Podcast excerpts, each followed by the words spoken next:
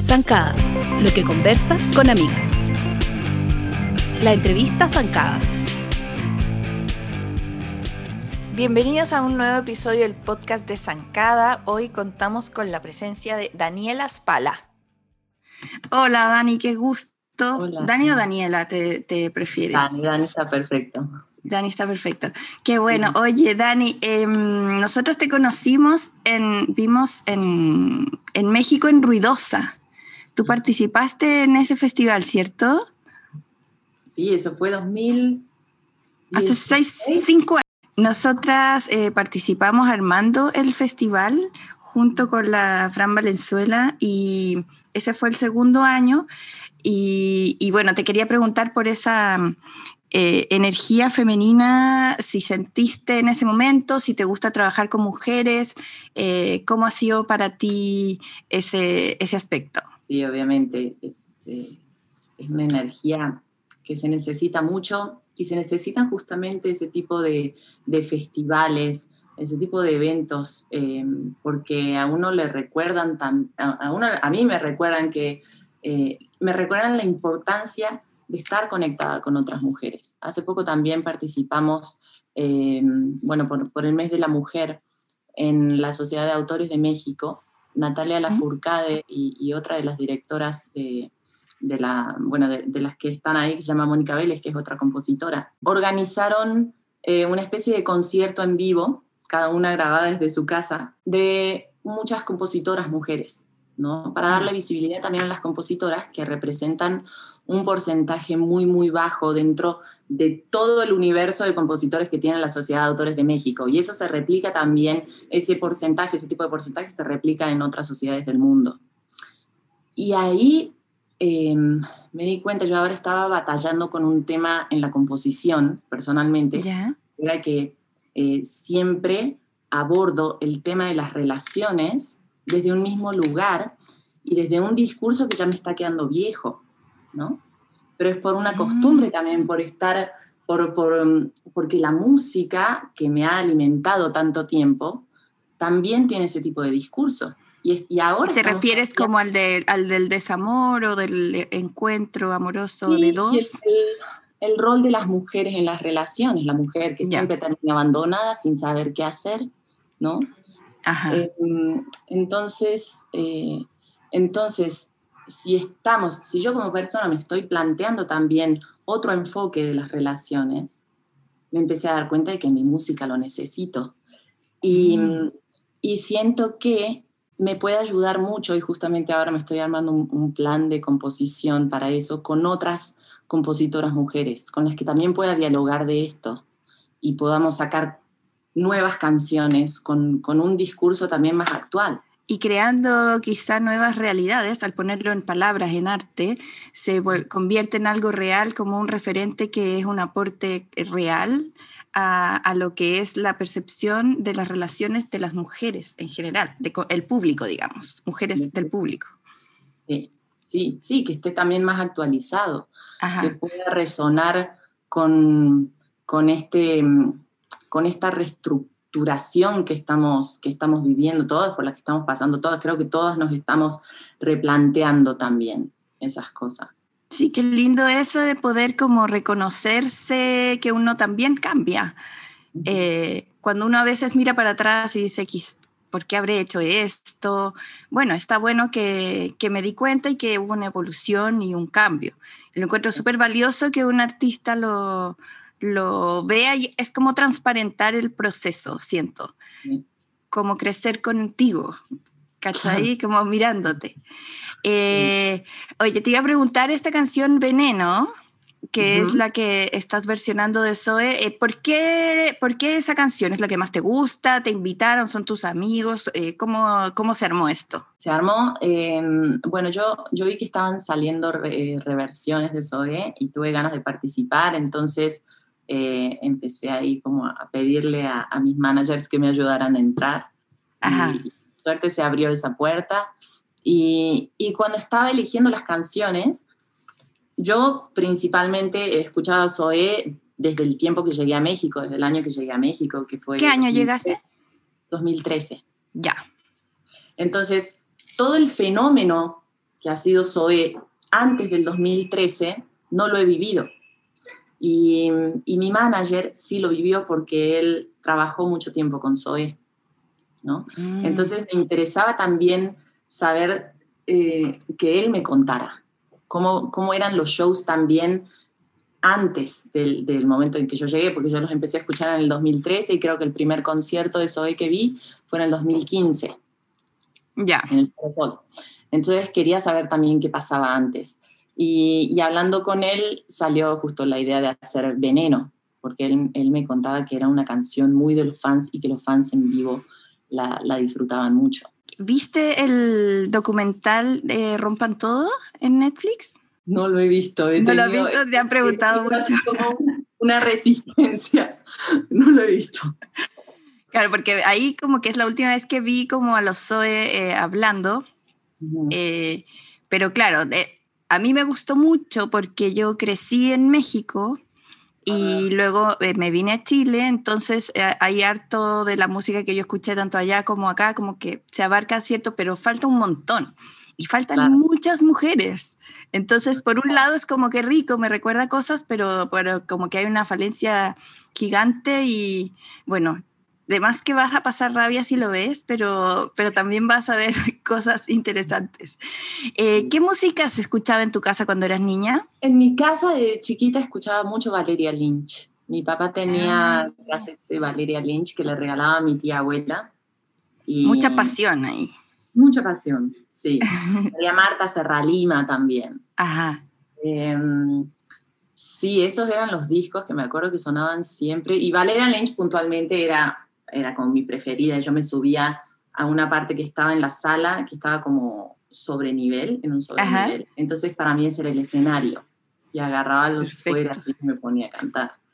Em, Muy histriónica además, ella.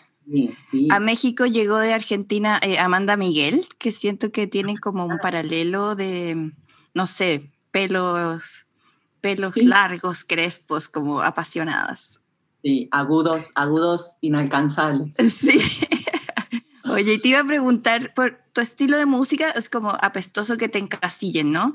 Pero tú podrías como citar, sin decir mi estilo es tal, citar algunos estilos que confluyen en tu, en tu propia impronta musical. Sí, eh, yo creo que es una música romántica, tiene mucho de música romántica. Em, hay pop, de mi música también. Creo que es principalmente eso. Ajá.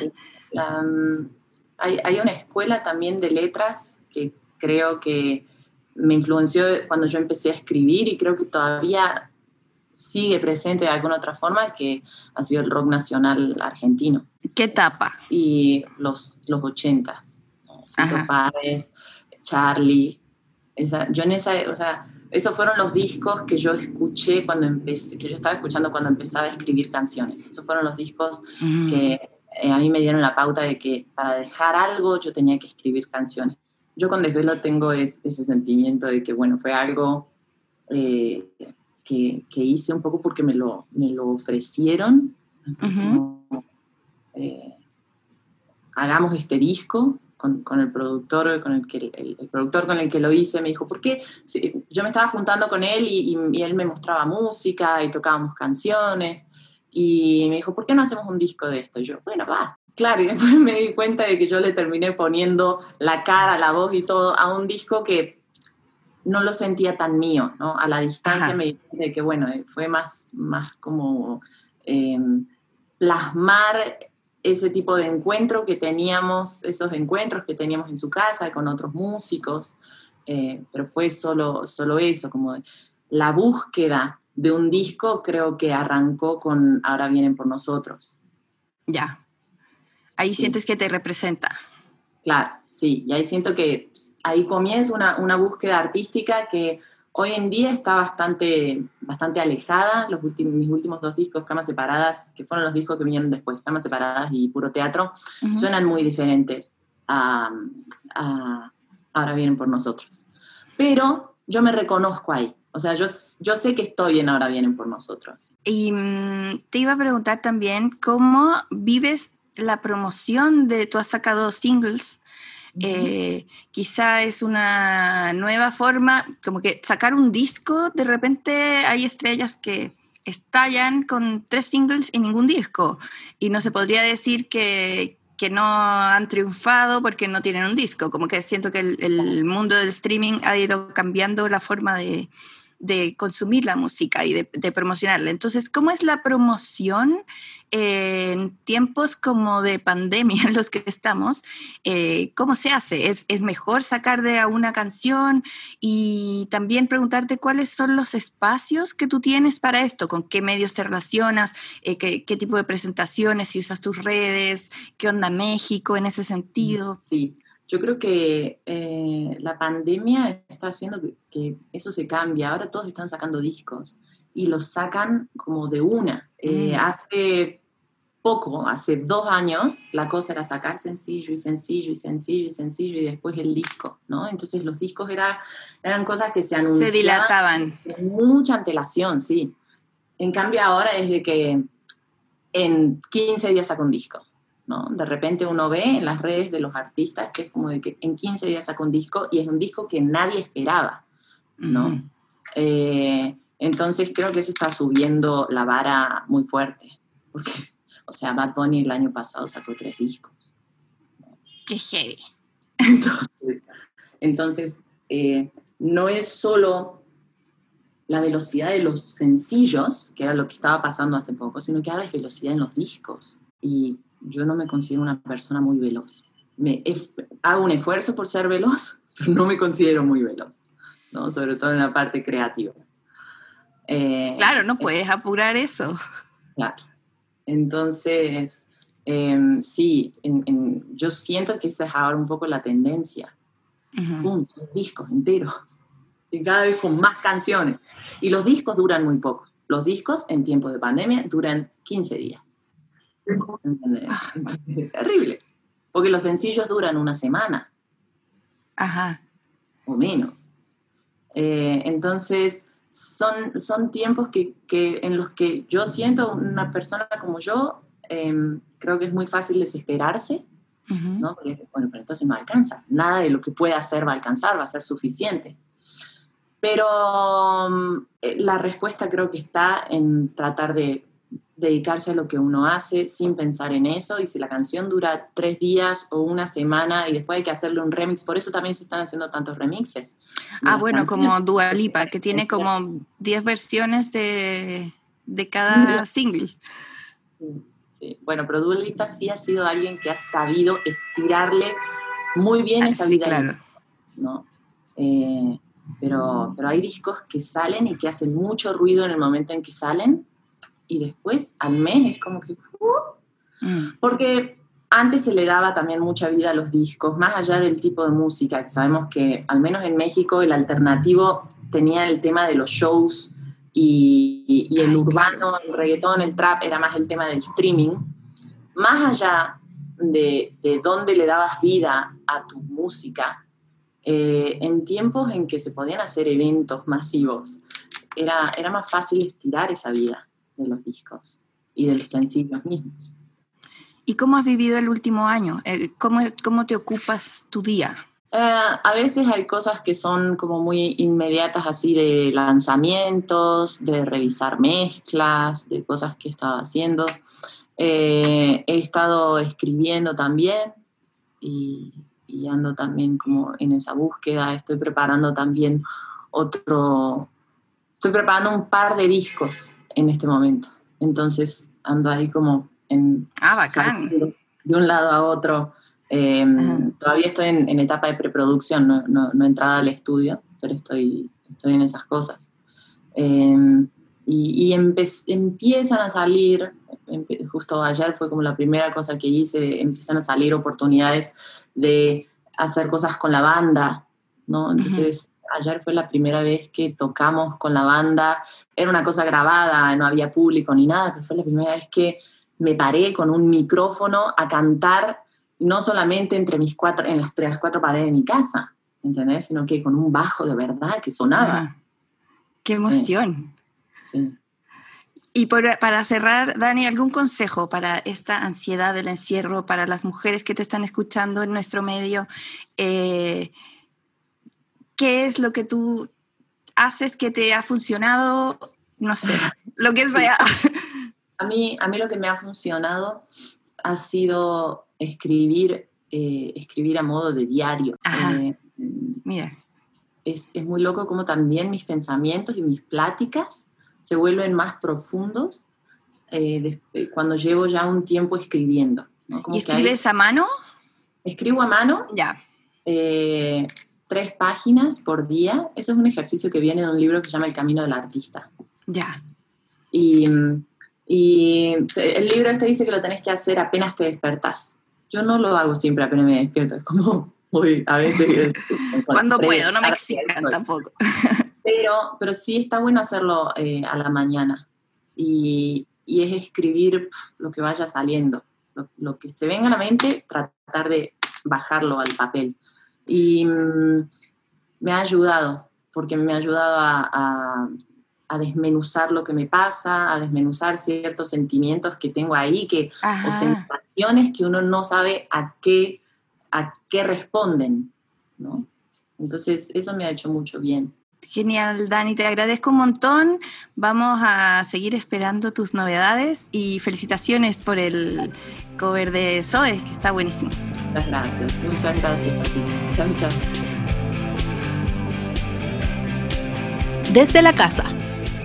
Claudius, ¿qué haríamos sin nuestras mascotas? Yo no sé, yo nunca pensé de que iba a tener que responderte de manera igual que tú ahora, así como... Oh. Ay. Claudio se volvió un tierno eh, amigo de los animales. Yo fui, yo crecí con perrito y todo, con perro, no era un perrito, era un perro grande, era un collie mezclado con pastor alemán. ¡Qué lindo! Sí, de hecho el otro día encontré unas fotos muy bonitas de, cuando chico. Eh, era hermoso el perro.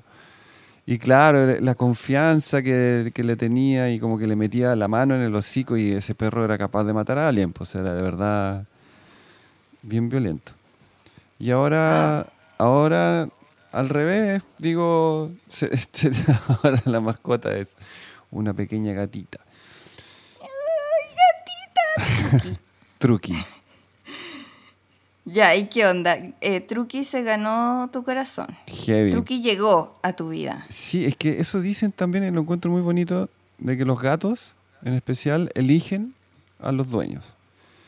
Es como que los gatos se acercan a, una familia, a una persona, y cuando se quedan es porque quieren estar contigo. Así. Eso es como, bueno, las culturas ancestrales tienen muchos rollos con los gatos y todo eso. Aparte que, claro, los gatos eran los que mantenían lejos las plagas de ratas y de roedores, eso era súper bueno también. Pero claro, no entraban en las casas. Ahora yo duermo cucharita con la gata. Te pasaste. Ya, la gata más regalona del mundo. No, sí, y se transformó porque al principio le pusimos Wildcat así porque venía, estamos acá en, en Tunquén y llegó de la naturaleza. Le pusimos un platito de arroz y como que empezó acercarse, no, no se quería meter a la casa al principio. La tuvimos como que invitar, así como, pasa, pasa, así, ven, ven, ven, ven. Así. Y yo, tenía, yo le tenía miedo de todo, de que tuviera, qué sé yo, pulgas, que tuviera COVID, que tuviera el todo, ¿cachai? Es como que viniera como... Hasta que, bueno, así como corte, un año más tarde, es como que ya tiene un, un chip metido con, con mi nombre. Así que es mía esa gata. Me miran feo aquí de lado. Me están mirando feo. Sí, no estás compartiendo. No, pero es hermosa, es, tierna, además que suena, suena y conversa. Entonces eso lo encuentro demasiado tierno. Cuando los animales como que tienen esa, esa como, como yo, tenía esa impresión de que los gatos en realidad como que no están ni ahí con nadie, ni siquiera con los dueños, ¿cachai? Es como que viven su vida paralela, uno le tira unos pellets, lo lleva al veterinario una vez cada seis meses y es como que tiene su vida propia, sale, vuelve, no te pesca. Pero esta es esta te habla todo el rato, así es como tiene unos sonidos. Eso cuenta cómo te acompaña como en lo cotidiano, como en tu vida Es ¿Qué, que qué- interviene ella? ella, de partida, claro, es como que ya a veces cuando nos quedamos mucho rato durmiendo, nos despierta y nos muerde los pies. Ah, ¿en serio? Sabe, sabe exactamente que morder los pies altera absolutamente esta situación de, de calma y como que es como uno va a reaccionar. Como yapo, arriba. Sí, es muy. Pero es divertida porque empieza. hace un sonido así, como. Parece como. Nunca lo había escuchado en un gato. Es demasiado tierna. Y empieza así. Y es como que ya, quiero ir, quiero ir, quiero ir a la cocina donde está mi platito. Y baja rajada. Y a mí me da risa porque me demoro. Como que paso al baño, no sé qué. Y la gata ya está abajo, así como. Y, se, y todas las veces hace lo mismo. Y de ahí, bueno, hay que darle comida porque en realidad igual somos buenos para dormir, entonces pasa como mínimo 12 horas sin comer y igual está bien. Nada, y, y después de eso es como que es divertida como está ahora pegada, como un perrito, es como que, no sé, salimos al, al- a tomar desayuno, ponte tú a la terraza, ahí viene. Jugamos Ujú. ping-pong y juega con nosotros. Cuando se cae la pelota, sale corriendo detrás de la pelota. No, es Sí. pelotera. Sí, es es exquisita, po. ¿Cachai? Y de repente se pega un paseo y desaparece un rato, pero en general es como que. Claro, y de ahí se pegan esas dormidas de, los de los animales que yo digo, esto, duermen 16, 18 horas al día, sí. La franca yo creo que duerme 20. La cagó. Es como, de repente miro si está echada en un sillón y está, pero profundamente dormida a las 3 de la tarde, así como que. Y no, no pesca nada. Y tiene una cosa que es muy chistosa, que cuando uno se le acerca, está durmiendo, le ponía el dedito encima así y ya, ¿Ya? Suena como un, como un teddy, así como eso que uno movía. que le aprietas la guatita y hace sonido. No, ni siquiera. Tú te acercas por el calor nomás, porque ni siquiera la alcanzáis a tocar. No. Y asiente Te que le- percibe. te percibe y hace como. No, sí, es muy tierna. Sí. Así que ya A ves mí que me hay amor ahí. impresiona, me impresiona cómo la Franca, mi perra, entra en, en sueño profundo en nada. Así se acurruca. Me da mucha risa cuando se hace, se da mil vueltas Ay, como sí. para hacerse como un tipo nido. Sí. como tac, tac, tac, tac, todas las mantas del mundo, los cojines, los... y pobre que dejís como ropa limpia en un lugar esperando para doblarla, porque ya se hizo una super cama, y entra en sueño profundo así, es como... No, son ¿Qué onda, el, qué onda el REM? No, no, no se demoró nada en llegar. Qué bacán eso. Bueno, seguro es la despreocupación que, o sea, tendrán otras preocupaciones, qué sé yo, pero de comer está resuelto por lo visto, se sienten... Yo creo que eso es un signo de mucha confianza y sentirse como muy bien, pues, o sea, es como que sabe que la quieren y sabe que le van a dar de comer y eso, eso es como... Con eso yo creo que esta gata es igual así, también es como... Se echa de espaldas, te entrega la guata, así es como que en realidad... o sea, y pesa 3 kilos y, y menos de 3 kilos y medio. Y dije, "Ey, ¿por qué si uno la ve así? chiquitita. Es súper chiquitita, es muy peluda, por eso se ve más grande. Pero uno, de verdad, yo pienso, si yo la aplasto, la mato así. Es como, de verdad, porque es como un ser mucho más chico que uno, así. Es como... Oh, y es tan entregada. Sí, muy entregada. Eso me encanta, así es como, de verdad, a mí me, me impresiona como la, la ternura que puede generar un, un- un animal así como... Y ahora, ahora para nosotros, estamos, de verdad que dentro de todo el rollo de, de la mudanza que tenemos como de irnos de fuera de Chile, es llevarla, ¿cachai? Y llevarla a- a- Mm. aparte de las mil cosas que tenemos que llevar, que la carga, que la carga que va a ir, no sé si por barco o por avión, así es como que es heavy. Y, y pensar que va a tener que soportar un vuelo de, no sé, 12 horas, 13, 14 horas, dependiendo de la ruta que tomemos, más la llegada al aeropuerto, después la llegada, oye, igual es heavy. Pero bueno, tenemos una mochila hermosa que tiene como una cúpula así como transparente. Ay, sí, qué buenas son como astronautas. Sí, se ve increíble además. Es como muy taquilla. sí. Oye, ¿y Bueno, tú, yo me traje a mi perra de México. ¿En serio? Sí, tenía una perra, la Cookie. Guau. que me la regalaron cuando cumplí 11 años. Ya. Era mi cumpleaños y como que nosotros toda la vida, mi hermano y yo, perrito, queremos perrito, y toda la vida, no, no, no, no, no, ¿quién va a cuidar al perrito? No sé qué, Claro. mi mamá cero perruna. Y entonces te juro que yo cada cumpleaños tenía la secreta esperanza de que llegara Oh. un perro alguna vez. Y cumplí 11 y no sé por qué ese año yo sentí que tenía más chance. Ah, Quizá habíamos hablado harto de eso con mi papá, como que sentí que ahí lo habíamos trabajado un poquito más. Y, y nada, pues en, en- en mi familia, como de mis papás, eh, siempre nos saludaban en las mañanas. O sea, a ti te despiertan en la cama contan- cantándote. Y ahí te entregan los regalos. Como que Al no hay, tiro, sí. te entrego el regalo. Entonces, si no, no me llegó el perro a esa hora, es como, bueno, ya no fue, ¿cachai? claro. Entonces Fue como, ah, gracias por los regalos.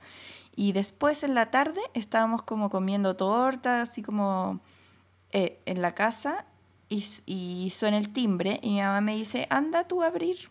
Ah, no, suena el timbre y llega mi papá. Y yo, "Ah, capaz trae el perrito. Y llega mi papá, hola, hola, cero perrito. O de nuevo, como bu.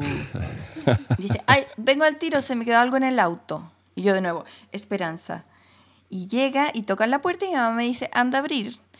Y abro y había una bola negra de pelos con un moño color lila de soporte amarrado al cuello.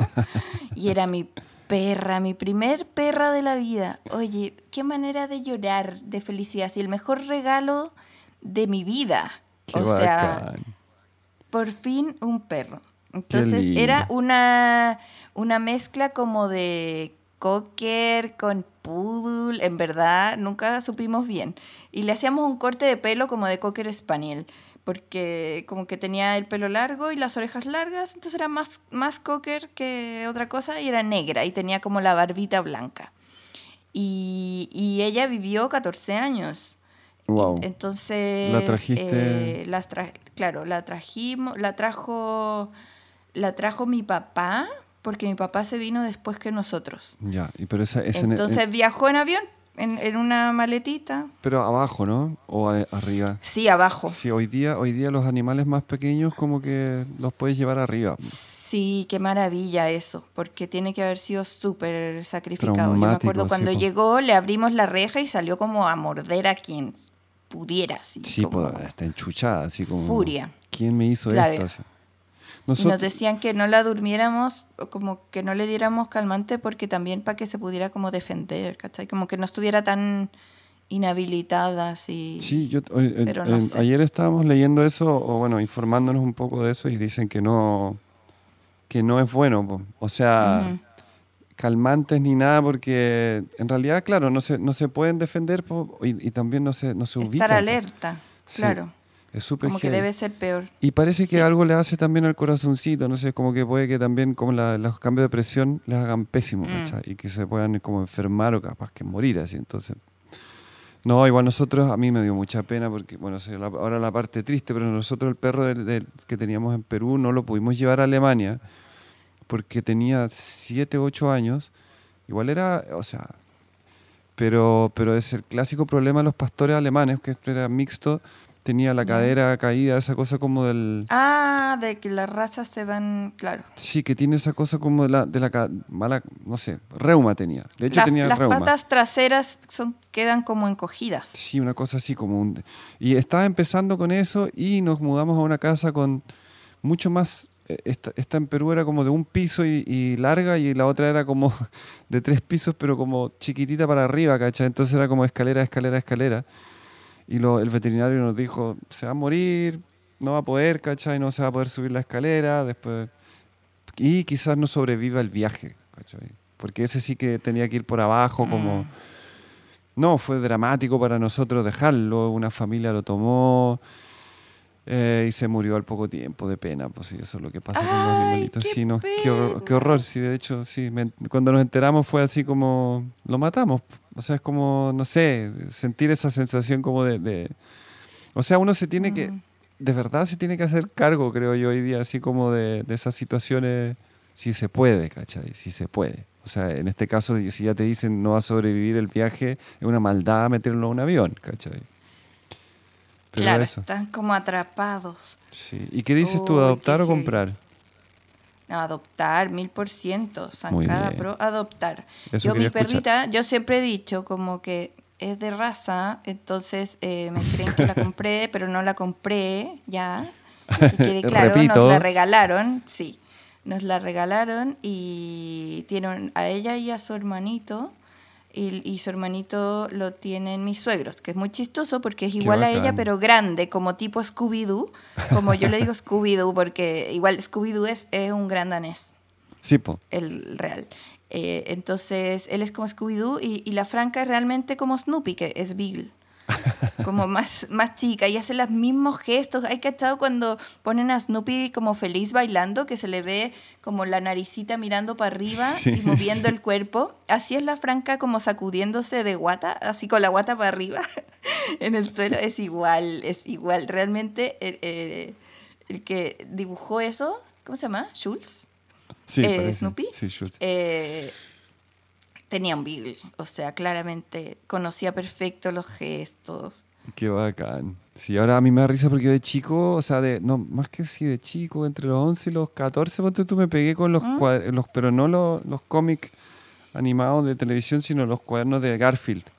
Que me caía, ah. me caía la raja porque era demasiado ese terrible, o sea, es mala onda ese gato, ¿cachai? Es como ácido. Ese gato egocéntrico. Eh. Egocéntrico, ácido, eh, no, sarcástico.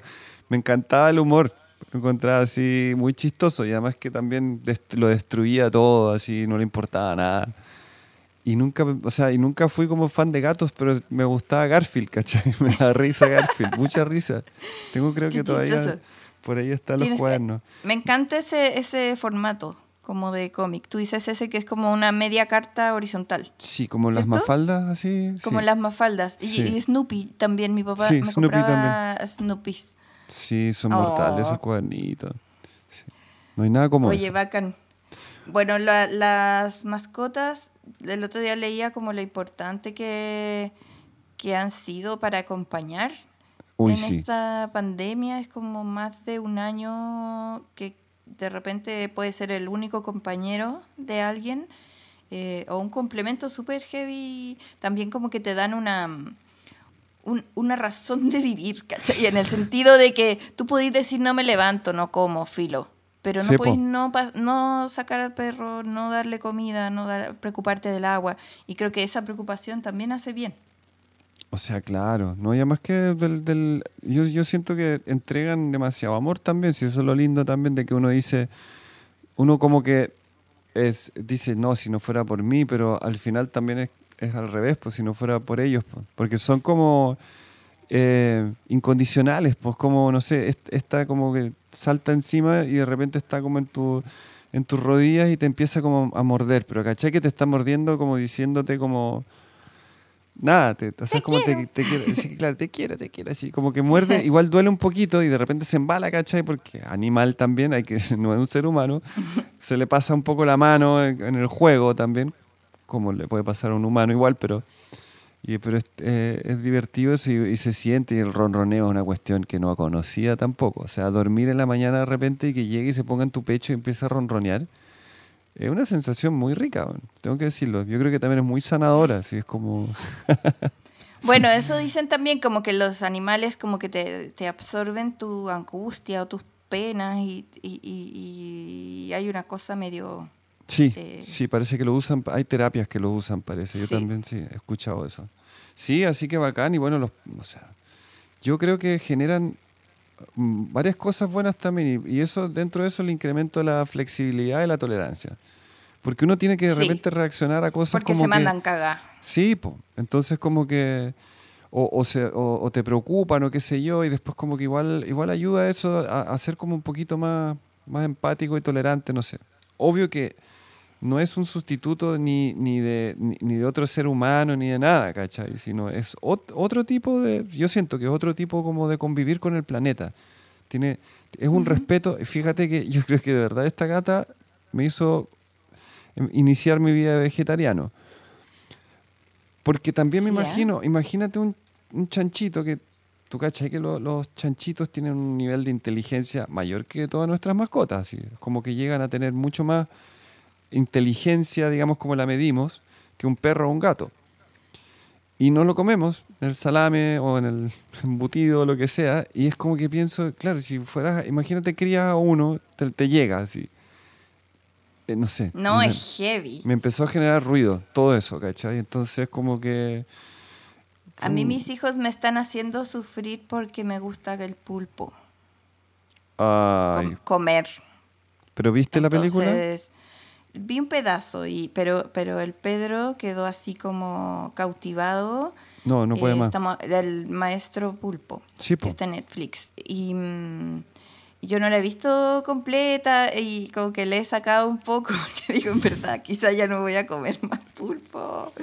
Qué terrible. ¿Sabes qué me pasó a mí? Que justo ¿Mm? nosotros, el, tres días antes, pero así, de verdad, fui, fuimos a, a- no sé, encontré un pulpo entero del tamaño de un kilo y tanto, así, un pulpo hermoso, hermoso, como el de la película. así. Y fue... ¿De verdad? Sí, y, y busqué la receta, siempre lo quise hacer, pulpo a la parrilla, ¿cachai? Así como la peruana. Y me quedó mortal, quedó exquisito, eh, compartimos entre cuatro, fue como, weón, eh, seco, así, puta, que buen cocinero y todo, y el pulpo estaba muy rico, muy sabroso todo. Y a los tres días vimos la película y me quería matar. Así, fue como- ¡No! y le saqué foto al pulpo arriba de la parrilla, se la mandé a mis hermanos, así como que todo, todo como muy... Hoy día, ¿sabes qué me pasa hoy día? No Veo una- ir. no, y veo fotos de parrillas así como en, en Instagram de repente, o qué sé yo, así como la parrilla, y te juro que, o sea, no quiero, no, no quiero dar cátedra ni nada, pero te juro que hoy día me parece un poco, un poco como fuera de lugar, así como que andar publicando las 28 salchichas y los pedazos de carne, no sé, siento que ya es como, está un poco fuera ya, no sé. Porque Es también... que yo creo que te- cuando te viene ese switch, ¿Mm? eh, la cabeza ya no podéis volver atrás, ¿cachai? Como si tuviste ya ese impacto y esa Sí. decisión, como que ya no, no es como ya, pero un poquito, ¿cachai? Pero sabes que yo igual digo que el día que vaya a Buenos Aires me voy a pedir un bife, porque si no, no voy a, a comer a Buenos Aires. No sé, es como que pienso todavía, ¿cachai? O cuando llegue a Hamburgo me voy a comer mi salchicha preciada, me va a caer pésimo Como probablemente. Sí, que son...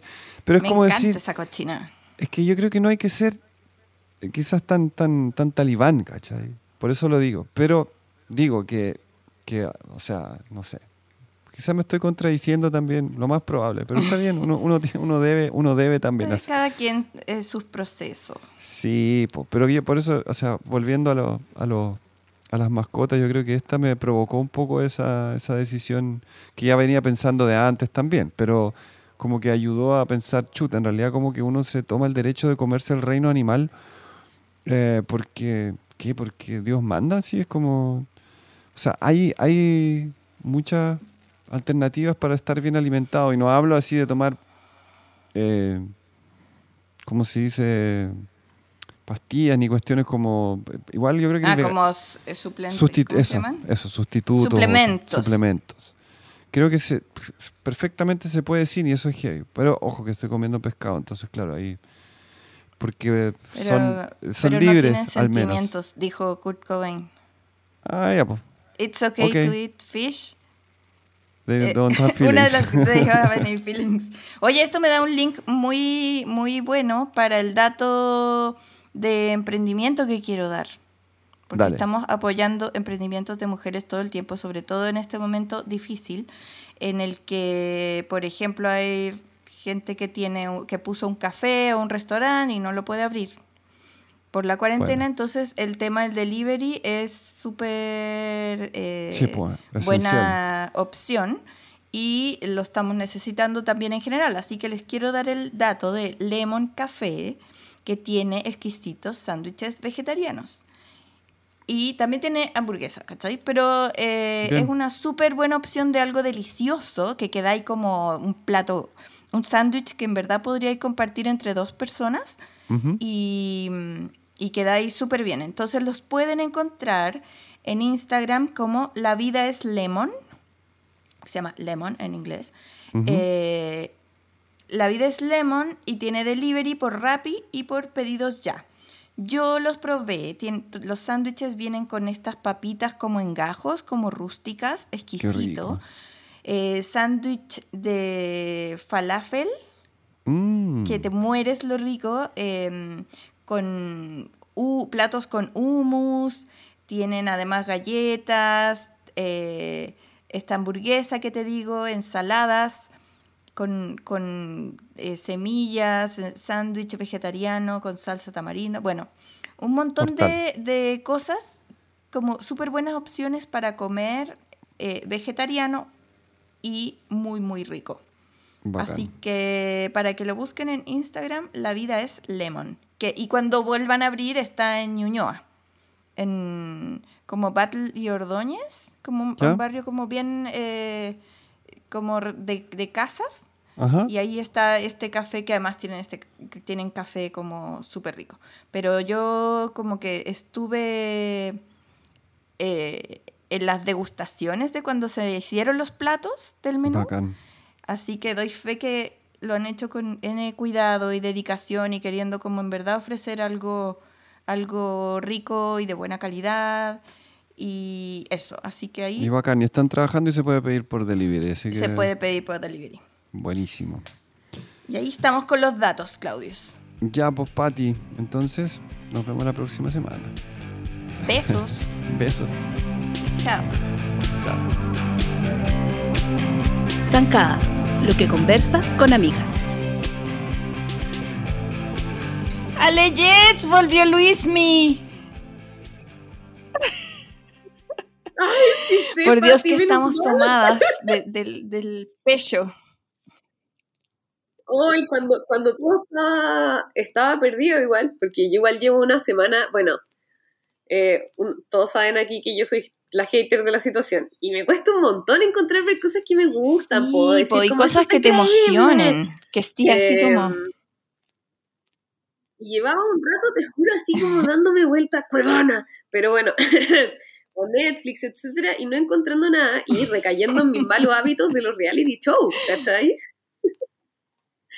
Y vuelve para entibiar nuestros corazones el sol de México a las pantallas de Increíble. Netflix. Es lo que necesitamos. Ese, ese calorcito. ¡Ay, es que de verdad es lo que necesitamos! Y para partir nuestro comentario Sí. de hoy, debemos decir que nos Buen lo dieron. delivery. Yo entré en dos segundos en el mood. Agradecidas. De hecho, vi como un, un lanzamiento Premiere Online que Obvio, era eh, como igual era como súper eh, maqueteado obviamente y, y salían como por Zoom cada obvio, personaje y todo y bueno salen unos personajes nuevos que uno no tiene no cacha pero estaban eh, estaba Alexito su hermano que este Juan Pazurita que es como una estrella de YouTube en México. ¿sabía y eso? No, a ver, espérate. Ale- a- Alexito, el que sigue No, ¡Ah, Alexito! sí po Porque Sergito también tenemos un tip ahí. Es el hermano de Ay, por eso son es todos que iguales. Toda esta gente son todos Sí, iguales. No te, eso yo no lo sabía. Iguales, iguales. Excelente iguales. dato. Bueno, porque Luis Miguel tuvo dos hermanos. Dije, este parece un con- hay, hay un conchito, que es Sergiño. Sí, po. Un conchito que lo vimos en la primera temporada, que Marcela se queda embarazada de forma triste, como cuando ya no se Marcela. mucho. En la primera. ¡Uy! La Ale se está comiendo las manos. ¿Eh? ¿Hablamos del tiro de Marcela o no? Llevamos dos minutos y medio. Como, ¿hablamos al tiro Marcela o no? No, ya, cerremos. Claro, Estaba Alexito. eh, que estaba es también. Erika, que es como la última polola decente que le conocimos. Talía. Eh, y, pero bueno, Luismi, Luismi está mal, chicos. ya, esto ya tuvieron una semana para ver lo- el episodio 1 y 2 que está liberado y que para tiempos actuales es en, es, es como que te lo tenéis que haber consumido en un ratito. Sí, Es que el spoiler caducó. Acá tenemos. tenemos- ¿Se acuerdan cuando como con Game of Thrones los spoilers claro, porque caducaban a es la un media momento hora en el que tienen que verlo todos. Bueno, acá, Sí, sí, pues acá nos dimos una semana. Somos súper buena onda. Y también avisamos spoiler alert. Si no Pero solo vamos a hablar del uno y ponle el dos. pausa. del estreno. Solo No, no, Solo vamos a hablar del 1 y el el 2, el 2. 3, el 4, el 5. No, sí. Claro. Que son los que, Claro, que se estrenaron el 18 primero, de abril, un día antes del Y- 19 de abril, que es el cumpleaños de Luismi, real, que cumplió 51. semana. Oye, me metí a su. Instagram, que es como. LMX, LMX, algo así, y no publica nada desde noviembre. Estoy preocupada. Pero mm, bueno, eh, ese es el Luismi real. Luismi que nos encontramos en, en la segunda temporada está en dos partes. Está como el 2005 y el 94. Cinco. Como, no, pero Claro. también 91, 92, como, pero esa época en el fondo. Y es posterior Claro, a, la, a la muerte de máximo. Luisito Rey, que fue lo que vimos la, El papá del año. Y, sí, y nos llegan a, finalmente cerrar Ay, weona, nunca estoy conforme. la mamá. No, yo estoy conforme, yo lo tengo clarísimo. Luisito Rey se pitió a Marcela. forma. De alguna forma, quizás fue en un, quizás fue en un, en un, ¿cómo se llama? Quizás fue, ¿cómo se llama? Un accidente, no sé. Pero Luisito Rey perdió el estribo, estaba ahí con Tito. Pero yo creo, yo no creo que se le pasó la mano, yo creo que fue una cosa aún más maquiavélica, porque el único, el ul- ayer volví a ver No, el o último sea, episodio de la primera temporada y weón, es escalofriante esa parte en el que le hacen creer a Marcela que se va a ir a encontrar con Luismi al a la casa de las matas Sí. Y le abre este ser siniestro y ella va con la guaguita. O sea, es, es una película de terror eso. La ves como entrando a su, a su tumba. Sí.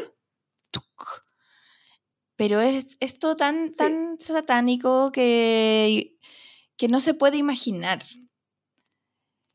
Entonces, bueno, esa weá a Luis Miguel nunca lo dejó en paz. Entonces, Luis Miguel no puede establecer relaciones afectivas a largo plazo, profundas. Eh, él siempre tiene otra preocupación. Y la música es como la wea que sabe hacer bien y que le resulta, pero es casi a veces un estorbo para lo que él necesita hacer. Y todo es un estorbo en cierto momento. Eh, bueno, no, estoy eh, sobrecogida. Es que está buenísima, de verdad está buenísima. Bueno, lo, sí, lo, lo de Marcela es de alto impacto y efectivamente, o sea, él como casi que hace música porque sabe que es como lo que sabe hacer y lo que está bueno. Y ahora en estos capítulos nos presentaron como las nuevas líneas narrativas que se vienen, o sea, bueno, el, el fin del primero con este accidente que tiene que yo no tenía Del no, no oído. sabía eso en la vida Yo real. sabía que él tenía Eh, problemas al oído, pero pensé sí, que no él se, se le falló porque la edad, porque no sé. No sabía que había sido una negligencia así de grande. Claro. Brígido, porque bueno, Luismi rodeado de sanguijuelas. Siempre un imán para este mundillo Sí, que sabe sacar provecho de él. Eh, eh, muy en la onda Luisito. Puta, eh, hay un personaje detestable, weón, que ya lo odias en un episodio. José. Sí, a mí, o sea, Sí. que- o sea, claramente nos presentaron Claro, nuevo bueno, y no, no hay nadie como él, en verdad, como que le haga el peso ni cagando. No, no. No, no como un asesino, claro. Pero bueno, y está este nuevo, este, este, este tour manager, Joe, Chanturri, total, Chanturri. jalero. Eh, no. Sí. Como, hola, gané, te, te cobro 10 lucas. Chiquillo, ganamos 8. Oye, te paso 6. Es que, weón, rey del recorte. eso, fue brígido. Y yo así como, ¿cuánto gana Luis Miguel? Como, ¿Y cómo yo tratando de hacer las matemáticas en mi cerebro? Como, no, de alto impacto. Y bueno, y este gallo que, eh, que la canción, que la canción. Y Luis Miguel en el 2005 destrozado. Qué de partida sin se le habrán cejas. incinerado con el solarium. Algo. Claro, sí. Y como, y como unas prótesis de cara y todo. Bueno, Oye, yo yo, quedado que también, y, a de- y me daba al- lata al- al porque actor. encontraba que Diego Neta ya era Luis. Miguel. Sí. Y me pasó que en el primer capítulo cuando está este como esta escena en la que está Luis. Miguel como en un yate carreteando como con unas modelos, como la cámara nos sigue todo el rato de Ajá. espalda, y yo dije, ah, nos van a presentar el nuevo actor, ¿cachai? Como lo seguimos de espalda, lo seguimos de espalda, lo seguimos de espalda, y Es solo al final él se amigo gira y hace como Diego. salud. Y yo como, es Diego Boneta. Sí, Diego todo Boneta". bien con Pero Diego. Quizá, quizá lo iban a cambiar y al ver la reacción del público dijeron no, como con ese monito Sonic. Sí, serán, serán esas cosas. Oye, que debo decir, paréntesis, que esa película fue la última que fui a ver en el cine, en el mundo anterior. Era el cumpleaños de Pedro y queríamos ir al cine. ¿Eh? No digamos la palabra con C. No Sí. digamos la palabra con C. Filo. Sí. Oh, es que te juro, a mí eso de verdad es de lo que más me ha hecho bolsa Sí, la cuarentena. sí, Lejos, bueno. lejos, lejos. Como ir a meterme en la sala. Y además entiendo que estamos, que está bien, Bien estamos lejos. bien lejos de volver a eso, Sí. ¿cachai? Como, Bueno, para eso tenemos la, la tele y el streaming y Luis, que nos vino a consolar. No, Yo sé, pero bueno. No es Consolémonos con, con Luismi. Bueno, eso, Claro, entonces eh, Luis estábamos en que sí era Diego Boneta y que está bien caracterizado Sí. de Luismi con retención de líquido. Sí, impresionante. ¿no? Y el arte en general de la serie es increíble. O sea, Ay, me fascina esas looks, casas con techo gigante y todo nuevo, como, como sus casas tan amplias y como sin, sin vida, ¿cachai? Sí, pues, Harta sí, esos persiana. vidrios enormes, como En las esos oficinas también. arte Sí. Ya, y entra un nuevo villano que todavía no comprendo bien, Patricio. no entiendo, claro, yo tampoco lo entiendo, pero nos encontramos con estar en el 2005 y ahí es, es- ahí tenemos como línea narrativa completamente nueva que no habíamos visto Sí. antes, como nos pegamos un salto para adelante importante. Y el segundo capítulo termina con eh, Luis Miguel. Heavy Michelle. Salas. Michelle Salas, hija de Stephanie Salas. Igual yo siempre debemos, o sea, hay que recalcar que Luis Miguel, original, Luis Miguel es uno de los productores de la serie. Por ende, sabemos de antemano que su vida está retratada más o menos como al, verdadero Rey Sol le gusta, ¿cachai? Por eso yo encuentro que sale como que siempre, o sea, pensemos igual, porque me, me dan ganas de preguntarle como si Stephanie Salas fue tan buena onda realmente cuando Luismi viene como 27 años después. No, mentira. Pero su rato después. a Sí, decir ayer como, "Hola, veían hija". en los, en los muros de Facebook de mis amigos mexicanos, decía, ¿hasta cuándo lo retratan como un mártir y un santo? Ajá. Porque en verdad es así, po, todo el rato uno está con él. Y si pobrecito. Pero eso, yo creo que. Sí, yo creo que eso es importante saberlo. Y saberlo como con todas las cosas que uno ve, ¿cachai? Como, como, como sí. Ahí está Luis Miguel poniendo la plata, por ende está. Sí, Es la versión de Luis pero ¿qué Miguel tanto? sobre Luis Miguel. Pero qué tal. Oye, esa- me encanta esa Stephanie Salas porque es idéntica Sí. a Stephanie Salas. Ya hemos hablado de el Brígido. origen de ella, ¿no?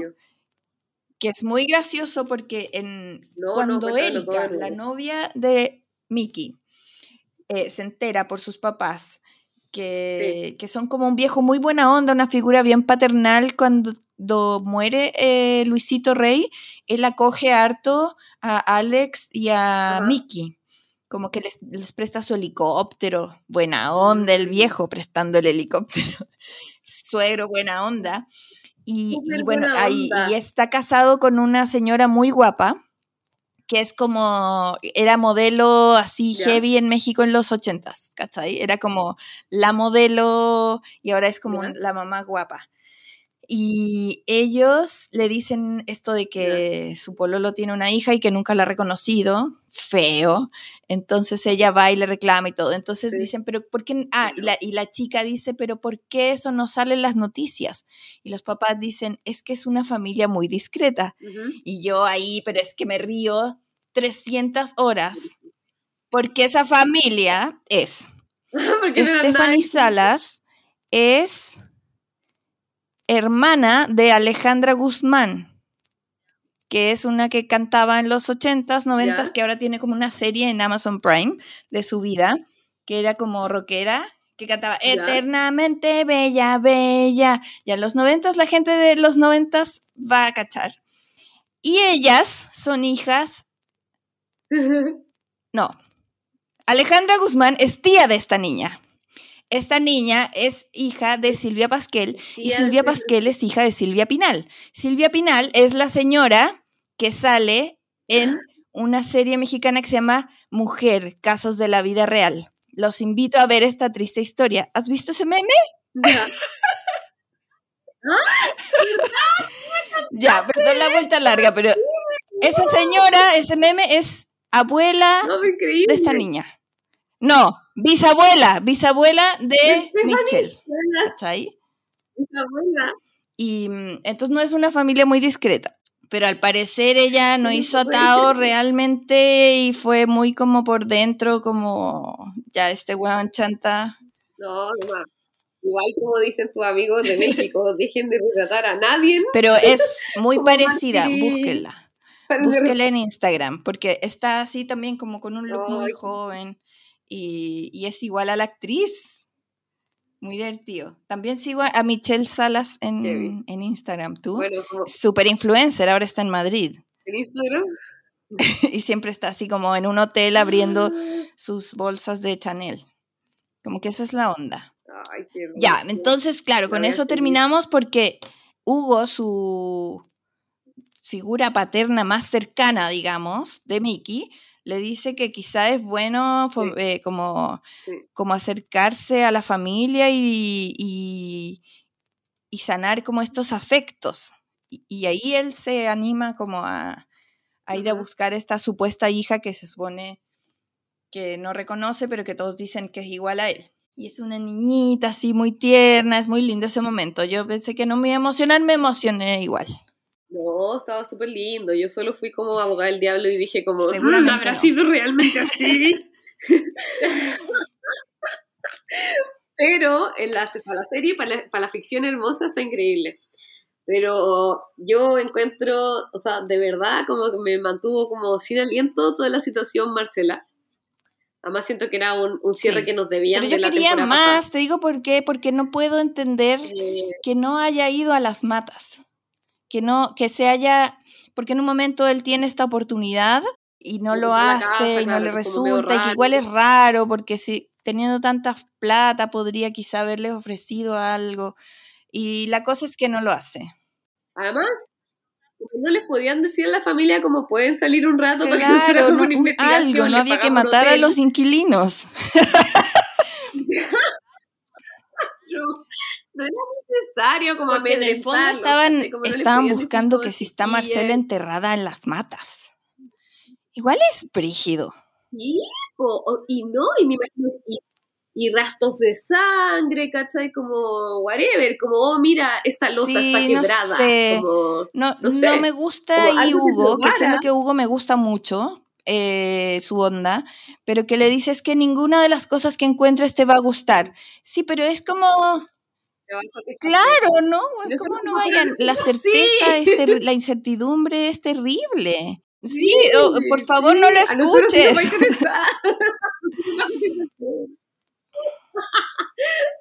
Pero igual encuentro bellísimo ¿Cuál? así, y la escena, todo como eh, cuando él llama Ah. a cerrar la web. En su perfecto inglés. Cuando Luis Miguel heavy, heavy. Es su hermoso inglés que yo siento que, que yo creo que Diego Boneta habla A incluso más inglés un poco, sí, porque su mamá es gringa. bajarle. Sí, Sí, ¿no? Y salía en Scream Queens y habla. Claro. Igual es un, un mexi gringo, ¿cachai? Y No, demasiado buen mexicana, pero está bien, po, obvio. Y ya, pero el punto alto, después de esto tan fuerte, a mí se me confunden un poco el 1 y el 2 porque como los vi súper al hilo, eh, la canción. El punto alto, vamos a hablar de una canción. ¡Uh! Ya, sí, el punto alto de la. De la claro, en la, en la segunda, en el segundo capítulo, yo encontré que Pati de verdad encontré que era Sí. uno y dos, pero finísimo, así, pa, pa, pa, lo vi. Montaña rusa de emociones, chao. No, increíble, increíble. Eh, claro, en el segundo capítulo, estamos todo el capítulo, eh, bueno, digiriendo el primero. También con que se nos anticipa una canción, una canción, que hay una canción de Tú me vas a creer ¿cuál que es ese día al almuerzo en mi familia, como yo estaba muy expectante, todo el almuerzo se escuchó Luis Miguel y todo, y, y Pedro me dice, Pedro marido, me dice, eh, se pone a buscar quién escribió estas canciones, serán del mismo gallo, no sé qué. Me dice, uy, hay una de Juan Luis Guerra. Así que me spoileó sin querer. Porque eso fue al almuerzo, cachamos que había una canción de Juan Luis Guerra.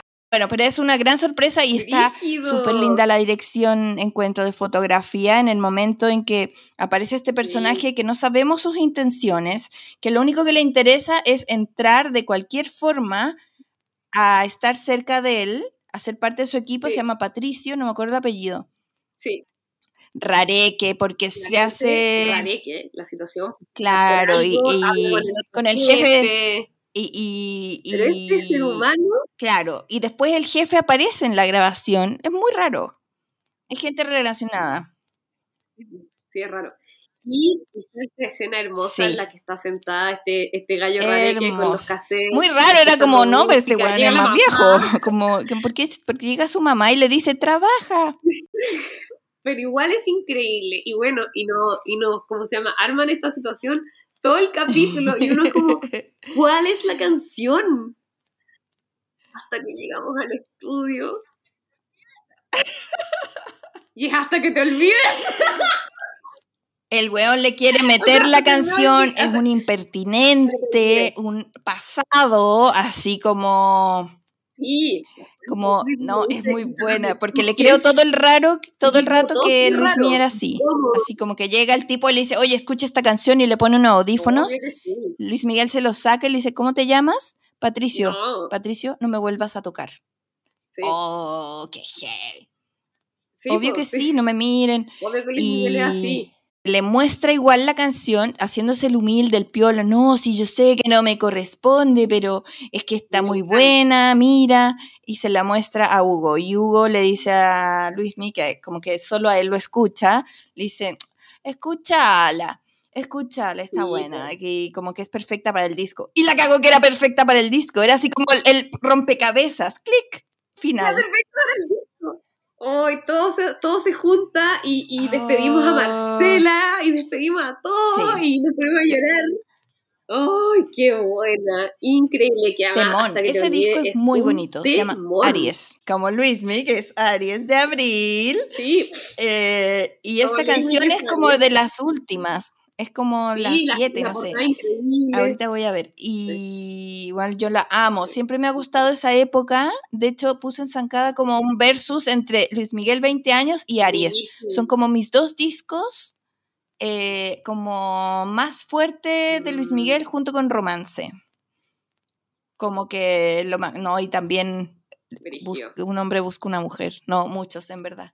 Me pasa un, hom- un hombre con una mujer que Sí, ven a entregármela en la letra mano. Pésima. No, es como el- es, es toda penca, es toda penca, como una mujer que sea violita, que no hable, Sí, como que, que ni se note, es como, ¿qué?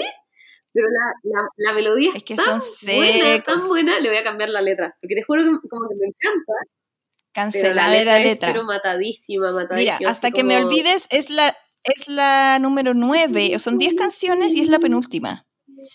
Es hermosa esa canción. Y por favor pongan atención a cuando, no sé cómo se llaman las partes de las canciones. El puente, el coro, no sé qué, pero ya como bien atrasito, hay una parte en que él como que retoma este coro, o para llegar al coro, y se hace unas segundas voces él mismo. Así como... bueno, es, lo- es hermosa. Y era de. Juan Luis Guerra, pues, con razón. No, es, o sea, como, ojalá lo hayan pasado igual de bien que nos- como nosotras Sí. viendo eso. En el tráiler sale Luis Mi diciéndole a alguien "Ah, desde hace cuánto que me están robando. Pero yo creo que eso se refiere a la parte de los noventas. Con este José o Joe. O se llamaba José y luego le ponen Joe. Es un nombre artístico. Bueno, ese weón jalero, ladrón, José. era como el chofer de Hugo, ¿cachaste? Era el que le traía los puchos. Ah, Sí, era, era No. como su achichincle. Cuando Hugo está por operarse, está cenando con su muero. esposa y prende un pucho en la mesa, así, weón, para pegarle. Y ella, pero, pero Hugo, pero es que, ¿cómo? Ya, y llega y dice, señor, Sí, no, no, permiso, sí, le traje acuerdo, sus cigarros. Aquí está el vuelto. Ese gallo es. Sí, sí, sí, sí, sí. Claro, entonces como que él escaló seguramente cuando. Hugo muere, Ese ¿cachai? Ansiedad por, por los siguientes Ay, capítulos, no pero digamos que este es un upgrade a nuestros domingos Sí, de una manera así exponencial. Gracias. Gracias, Luismi. Y, y el equipo que Gracias. es el mismo de la temporada anterior. Y Dieguito. Ah, Ahora, De haber ahora sí- sí- comentado. Sí, sí, me siento tranquila después de haber comentado. Ahora hay que ir al chat. Tenemos un chat que se llama Luismi. Yo había hecho un segundo chat, se llamaba Por lo bien que te ves. Creo que es mejor ese nombre. Sí, pues, eso voy a hacer. Ya, Igual le amiguita, puedes cambiar el nombre. vamos a por el próximo. Nos vemos. Bye. Escúchanos cada semana en Spotify o en tu podcast player favorito como el podcast de Zancada. También te invitamos a seguirnos en Instagram, Twitter y Facebook como Zancada y a leernos todos los días en zancada.com, donde encuentras todos los temas que conversas con amigas.